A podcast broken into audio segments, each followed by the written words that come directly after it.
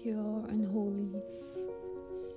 This winter snowfall has been the sight of gorgeousness. A gentle falling of pure white substance from the storehouses of heaven. Like the flower girls petaling the aisle with roses, the hands of heaven sprinkles a likeness of holiness for us to see. And the heart that sees this beauty is called to a purity like that which it sees. A calling where this heart is positioned in communion with a God most holy. A calling to oneness with the breath that gave us breath a calling to be transformed continuously into the image of the one who calls us by name. Why are we called to be holy? Well, be holy, for I am holy. Be, identify with me. Be a thing because I am that thing. Be holy. Become this thing, pure and blameless. Be holy in all things. For without holiness, no one will see God. And if a thing is called to holiness, we might rightfully assume that it wasn't holy. Perhaps it is incapable of holiness within itself.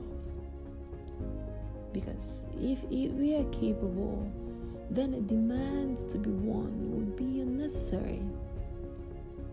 And we know that there is none holy like our God. So, what does it mean to be holy and blameless?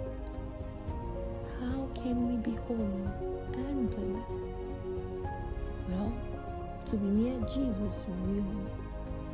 You know, we know how wood burns in proximity to fire. We are pruned by our nearness to Jesus the Christ. This Christ is the one revealed in Scripture.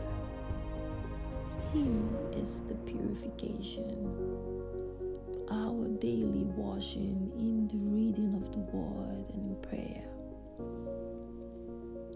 Though your sins be as scarlet, they shall be as white as snow, becoming like Christ, pure and holy. Be, identify with me. Yet now he has reconciled you to himself through the death of Christ in his physical body. As a result, he has brought you into his own presence, and you are holy and blameless as you stand before him without a single fault. Holiness allows us a presence before God. The gates are open, and nearness draws us into the Holy of Holies. How beautiful to be called to perfection, to be one with perfection.